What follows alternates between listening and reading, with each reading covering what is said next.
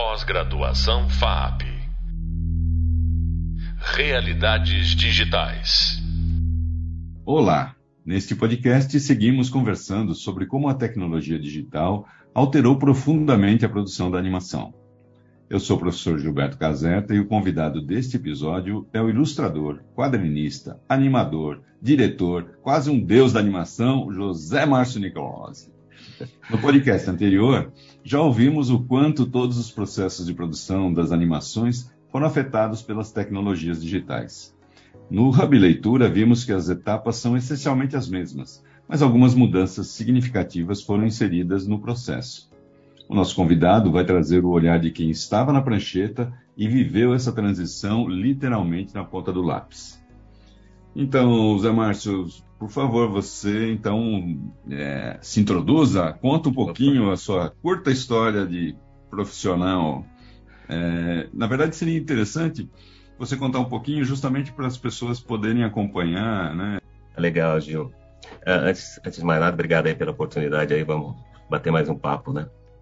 Bom, essa história de mudança tecnológica, é, bom, é, começa só só fazer um lembrete. Eu, na, eu comecei na Maurício de Souza em 1974, tinha 16 anos, não tinha desenho animado ainda na Maurício de Souza, então é, eu comecei fazendo ilustrações, depois fiz quadrinhos, e aí nos anos 80, quando o Maurício começou a entrar no campo da animação, tendo até uma produtora, começando a produzir longas, né? Aí eu fui transferido da, da, da minha área de merchandising para o desenho animado. E estou lá desde então. Depois eu fiquei um, uns tempos no mercado publicitário. Depois eu voltei nos anos 90 para o Maurício para ajudá-lo, pelo menos segundo era a intenção, a gente desenvolver séries para TV. Que a ideia na época era assim: o Maurício é o rei dos gibis, poderia ser o rei da TV também, com séries de dois minutos, três minutos, sete minutos, enfim. Chegou a ter um, namoro com a Globo, a coisa não foi muito longe, mas era a esperança na época da gente é, criar, um, aumentar um pouco o mercado de trabalho, porque realmente é um campo que dá muita, muita precisa de muita mão de obra e sempre treinamento, então isso é, isso. é sempre necessário. E agora, nas, nessa época de pandemia, ficou bem claro essa, essa, essa necessidade de produzir a questão de, de, de, no audiovisual em geral, né? Filmes, animações, enfim, aí você vê sim, sim. como foi necessário, o que aconteceu nesse período, né?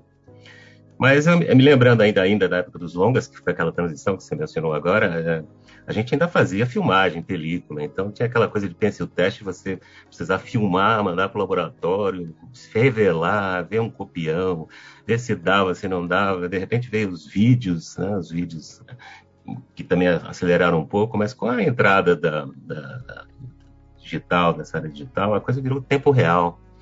Então, você é. fazia um teste de animação, você via na hora. Isso, nossa, como animador para mim, nos anos 80, que eu estava animando os filmes, eu às vezes nem via o que eu estava animando, porque já precisava ir para o ar, tinha prazos.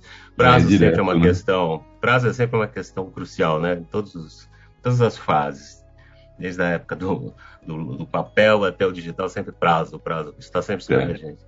E com relação a isso, essa coisa digital ajudou a acelerar muitos processos. Né? Eu acho que essa coisa do vídeo, do, de você poder avaliar seu trabalho em tempo real, né?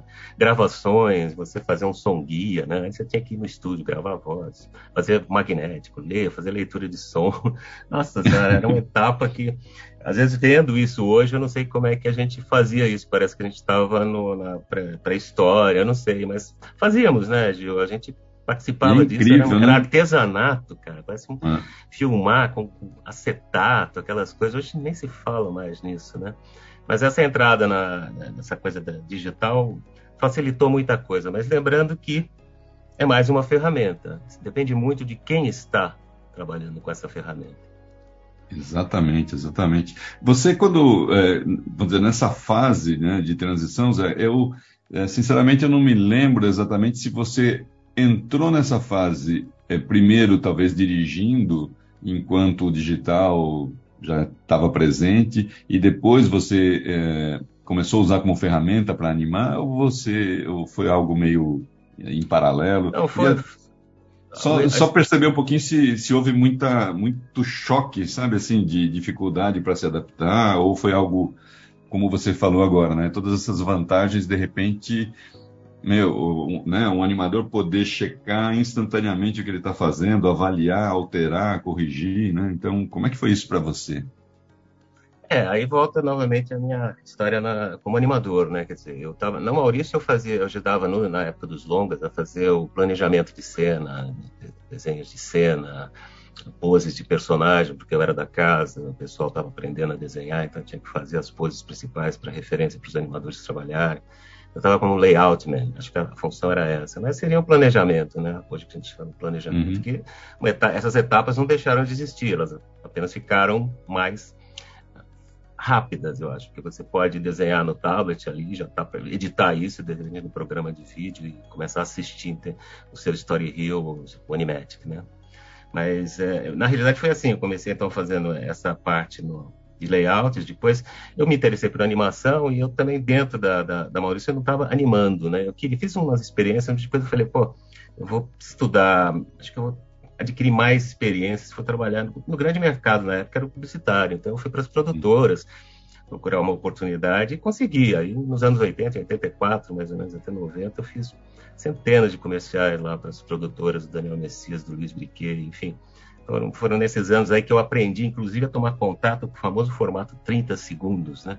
Até uhum. então eu tinha visto longas e não sei o quê, havia, limitações tudo, mas 30 segundos publicitários eram 30 segundos publicitários. Então você Gravados, tinha que dar o né? recado. Né? É. Isso mais para frente teve uma influência, porque hoje um dos produtos que eu participo e junto com a equipe, que é o TOY, ele tem 30 segundos. E a gente tem ah. que aprender a dar o recado em 30 segundos. Então foi uma escolinha. Para mim, começou lá nos anos 80. Né? Mas aí, então, ainda na, na, na publicidade, o, o, máximo de sofisticação que aconteceu foi um vídeo animation, que era um vídeo cassete mesmo, só que você, você gravava ali na, com a câmera, e depois playava ali, você tem que filmar, gravar um por um, cada, no papel ainda.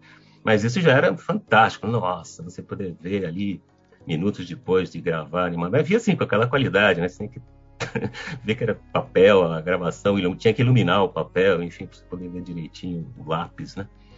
Isso foi o máximo da sofisticação. Depois da volta para o Maurício, a gente começou a travar alguma coisa na área digital, inclusive fazer cenários digitais, começar a usar o Photoshop. Isso foi uma, uma dificuldade na época, os cenaristas estavam acostumados a trabalhar com aquarela, guache, enfim, sim, de repente fala, faz. Aí tinha um, um gênio lá, que era o Paulo, infelizmente já faleceu, um cenarista fantástico, começou a fazer umas, umas experiências, e aí mostrou para o pessoal que dava para fazer muita coisa e, e, e, com uma certa velocidade, né? Porque você não errava, não perdia o papel, né? Você não, ah.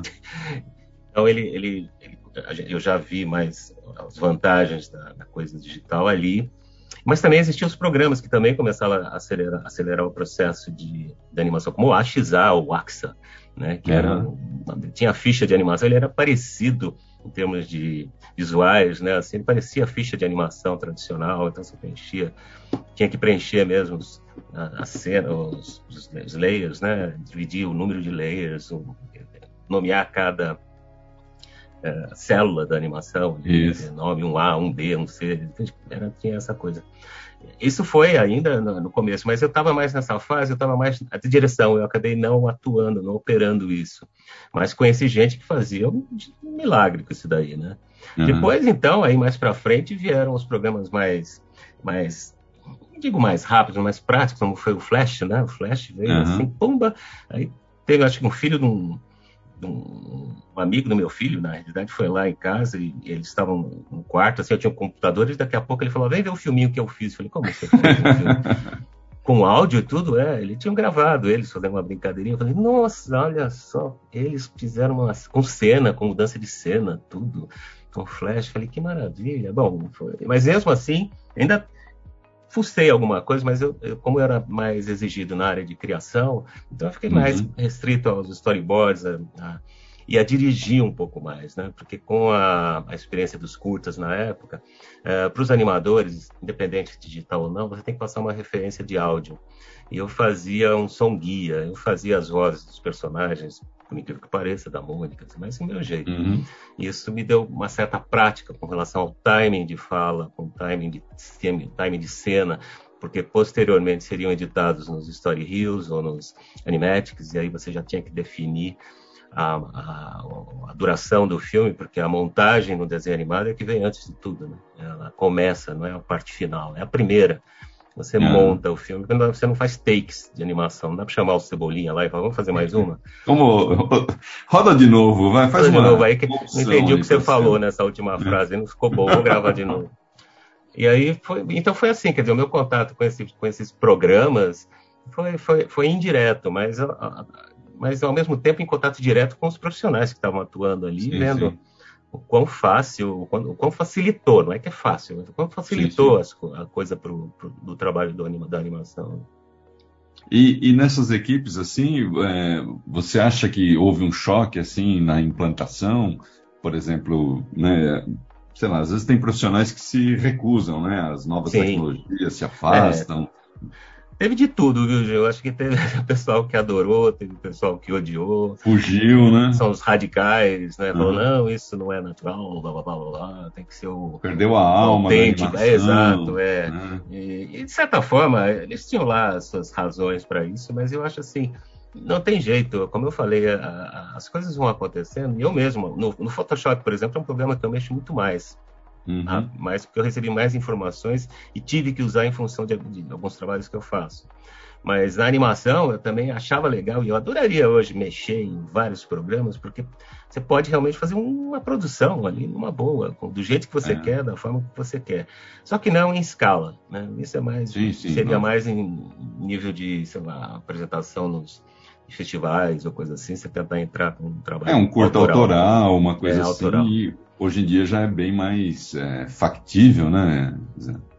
É, porque antes você depende. Bom, você sempre depende de, de, de outros profissionais nisso, mas o número de profissionais não. envolvidos anteriormente era muito maior. Né? Não que não seja hoje, mas para você ter um produto, vamos supor, relativamente simples, não, não uma superprodução hollywoodiana, mas você pode fazer com realmente menos pessoas.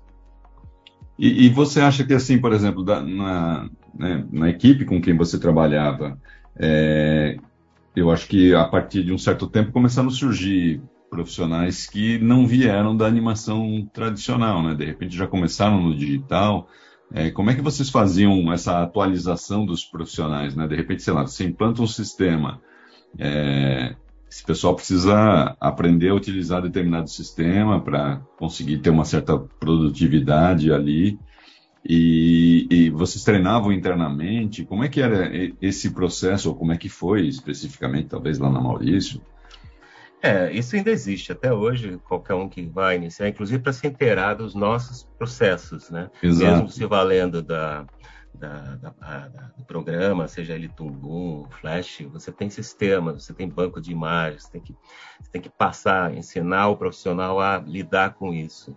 Mas são duas coisas aí, porque você falou que os que não vieram da área de animação, eu acho assim, teve duas coisas aí. Uma é você fazer esse pessoal que não vinha da área de animação, ou na área de desenho tradicional, ter noções da, das animações tradicionais, desenhadas no papel, as velhas animações, que os princípios estão todos lá, estavam todos lá. A gente Exato. não está criando nada novo, né? Mas eles não tinham essa, essa, essa bagagem, né? Realmente precisa, são é algum tempo que leva para você se adaptar. Embora você não vá desenhar necessariamente, mas é necessário ter conhecimentos, não só de desenho, de outras áreas ligadas, cinema, teatro, literatura. Assim, você tem que ter uma, uma formação maior para você poder dar alguma coisa interessante. Do contrário, você vira um burocrata, fica lá batendo, carimbando, carimbando. Acho que a ideia não é essa, né? Apesar de ser uma fábrica, entre aspas, de, de, filmes, né? Mas eu acho que não precisa necessariamente ser tão desumana assim, tão mecânica assim. Né? Mas é, mas assim, é, tem, existe um treinamento hoje mesmo para qualquer um que vá trabalhar com a gente, que eu já não sei que ter bem reduzida. É, ele passa por, por uma iniciação que, na realidade, são meses. Não é não é três dias, uma semana, uhum. não é bem isso. E ele ainda vai se familiarizando ao longo do tempo, então não é uma etapa assim tão rápida, mas é, Sim. é normal, é assim mesmo que tem. Para formar um profissional demora um tempinho. E era algo que vocês já faziam antes do digital, né? Isso também é interessante, né? Porque eh, eu me lembro que vocês treinavam as pessoas para o traço específico do, né, dos personagens, aquela coisa toda. Então, é, de certa forma, é, o processo continua o mesmo, só que você está inserindo essas ferramentas, né? Exatamente, exatamente. Seja em qualquer produtora, você vai trabalhar com personagens de produtora X, Y, você vai ter que se adaptar, saber como desenha o personagem, quais as proporções, aquela coisa toda. Você tem que se familiarizar. Isso, nesse sentido, também, digitalmente ou não, você tem que conhecer. E alguma, algumas funções acabaram sumindo nesse, nesse meio do caminho, assim? Eu não digo sumindo, elas foram meio que é, acumuladas, né? Quer dizer, hoje, por exemplo, nossos animadores que estão lá comigo, eles de certa forma fazem aquilo que existia a etapa de intervalação do clean-up, que era limpar o traço. Antes já tinha o profissional que fazia o desenho a lápis esboçado. Depois tinha o, e fazia as principais poses. Aí vinha o segundo profissional, que era o assistente, que fazia as poses intermediárias.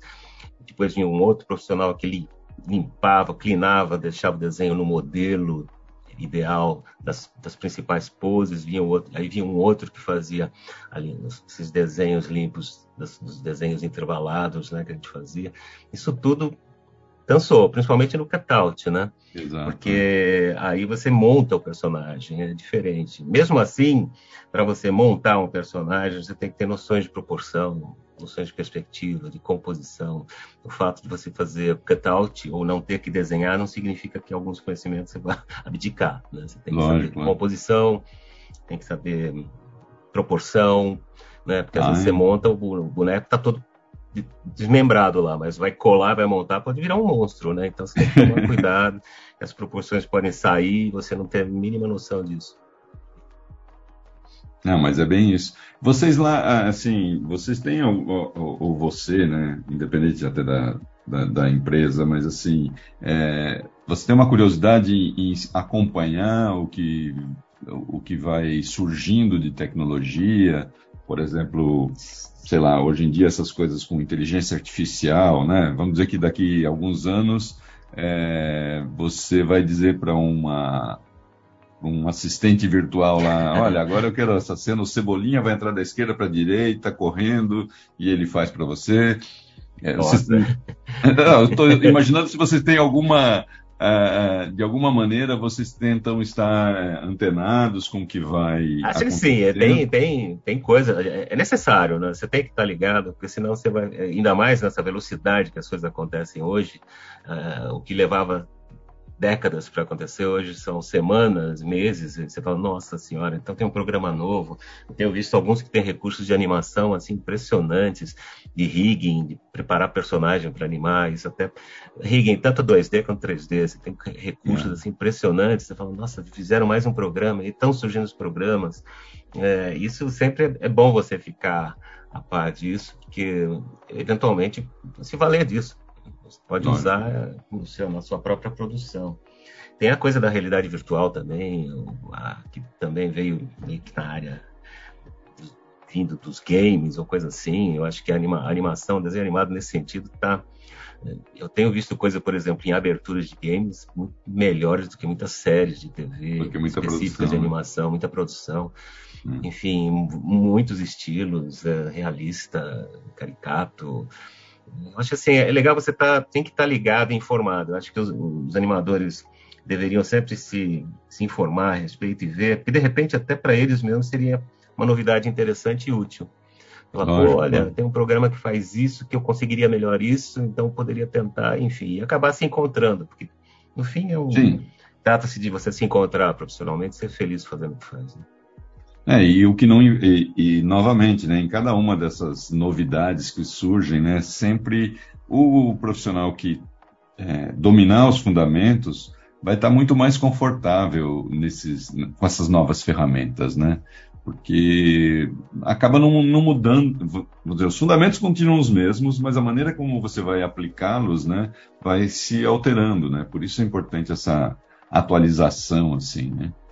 Por isso que a gente estava conversando, acho que é legal uh, o, o, animador, o, enfim, o profissional, investir no conhecimento dele mesmo, sabe? Conhecimento de, de, de, de outras áreas tem ligadas à animação, porque isso é que vai dar, como eu falei, a diferença está não no, quer dizer, os programas são maravilhosos, estão, mas a diferença Sim. sempre está em quem está usando esse programa e como está usando, de que maneira está usando. Isso não tem jeito, isso ainda é humano. Né? Não sei se se tivesse um assistente, como você falou, sim, virtual assim, eu não sei se salvo se ele começar a ter poder de, de, né, de autonomia para decidir coisas por si, começar a ser criativo. Né? É, vai lá saber, né? Sei lá. Pode acontecer, né? Não sei se eu vou estar vivo para ver isso, ou se eu vou conseguir trabalhar com alguém assim, mas, mas eu acho que ainda até lá, ou até, até hoje, por, por exemplo, os programas vieram, saíram, surgiram novos, mas sempre foi o mesmo problema. Quem mexe com esse? Quem está? Exato, né? Quem está operando? Porque, é, e amanhã, por exemplo, amanhã uma empresa de software fecha as portas e aí, como é que você faz se você não tem acesso àquela ferramenta, né? Se você não domina uh, alguns fundamentos de animação, você fica refém né, da, da ferramenta, né? Sem falar que hoje a informação a respeito é muito maior do que na época que nos anos 80, nos anos 70, né? Nos anos 70 disputava-se a tapa, livros importados que vinham sim, sim. com aqueles, entre aspas, segredos, né? O pulos do gato dos profissionais. Né? Hoje você tem no YouTube, você acessa, você tem filmagens que você nem imaginava que tinham sido feitas, acessos a making-offs, meio fakes alguns, mas outros dão, dão a, a ficha sim, interessante. Então, você tem uma quantidade de informação à disposição e acesso que a uhum. gente no, na década, alguns anos atrás, não, não, não tínhamos, né? É, ficou 80, meio. Oi, perdão. É, ficou um pouco o oposto, né? Antes a gente tinha muita é, disposição para ir atrás da informação, era difícil encontrá-la. Hoje a dificuldade é filtrar né, essa qualidade. Que é muita, quantidade é absurda, né? Quantidade é. de produções, todas assim, algumas deslumbrantes, né? Eu vi esse do Arcane que fizeram há pouco tempo, que legal, né? Ou esses do Rob, Love and Robots, né? Que são lançados aí pela da Netflix, também tem, são curtas, que ali também já dá um indício do que que está acontecendo nessa coisa meio experimental da animação, né? Meio um festival oficializado da Netflix, alguma coisa é, assim. mais ou menos isso, né? Não, mas é, é assim, essa evolução é, é, inevitável, né? Mas é importante, acho que, é um, um, pouco resumindo o que você falou, se manter atualizado, mas também sempre atento a aplicar seus conhecimentos é, básicos, pelo menos, né? Em cada um desses ambientes, né? E trocar ideias, né? Que eu acho que é fundamental, né, Gil? Ter um, um local para você fazer isso, né? Porque senão fica um trabalho muito solitário, que normalmente é, né? Sim. A gente animando, mas é fundamental, por exemplo, você ter um grupo que, do qual você participa, que você tem condições de, de conversar, discutir coisas a respeito desses temas, não só desses ou dos outros que eu falei. Sim. É fundamental, Aí... senão você fica isolado. Totalmente, né? Porque também, às vezes, o animador, é, até por, pela natureza do, do, tipo de concentração do trabalho que exige dele, às vezes, normalmente, ele fica muito isolado, muito fechado e não acompanha é, não só tecnologia, mas temas, é, né? maneiras de contar aquela história, né? Exato. Acho que é bem isso. Não, foi super legal. Zé Márcio, olha, é, não, não tenho como agradecer a sua disponibilidade aqui para falar com a gente. A gente poderia ficar aqui horas falando de tanta coisa que eu queria ouvir de você né? aí. Mas foi muito legal mesmo é, poder é, ouvir um pouquinho né, dessa, dessa passagem do, do ambiente tradicional para as novas tecnologias e, como você mesmo falou, estando atento a tudo que ocorre ao, ao seu redor, né? Então, minha gente, vocês perceberam, é, é, como o Zé Márcio acabou de dizer, a importância dos fundamentos da animação, mesmo com todas essas novas técnicas, né? E o quanto o profissional é, precisa se manter atualizado, relevante, né? Em contato com seus parceiros, né? Nos próximos podcasts é, relacionados ao tema da nossa segunda videoaula, nós vamos conversar com profissionais que também fizeram essa transição mas desta vez falando um pouquinho mais especificamente sobre os equipamentos que eles estão usando, sobre as técnicas é, mais específicas, tá bom? Eu vejo vocês no próximo episódio, então. Um abraço. Pós-graduação FAP Realidades Digitais.